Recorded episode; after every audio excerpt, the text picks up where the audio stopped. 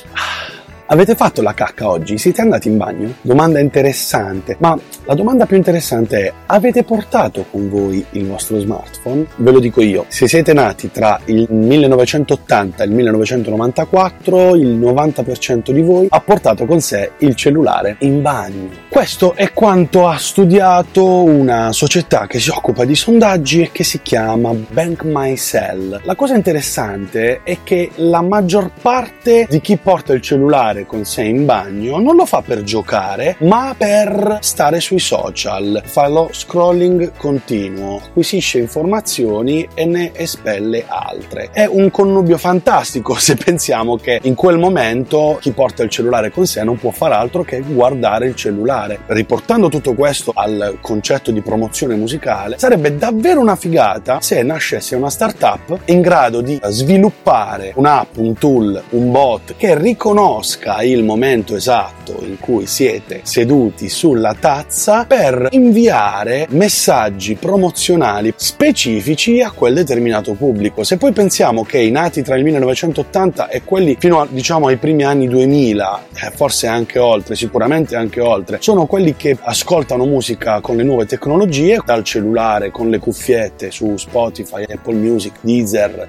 e chi più ne ha più ne metta, sarebbe davvero una figata inviargli il messaggio del vostro prossimo disco mentre sono lì ad espletare le proprie funzioni corporali. Bisogna convincersi di una cosa molto importante. L'artista non è più il dannato ribelle come lo si immaginava negli anni passati, i tempi di John Lennon, Jimi Hendrix, i Rolling Stones. Anche la figura dell'artista si deve evolvere con quella del mercato discografico.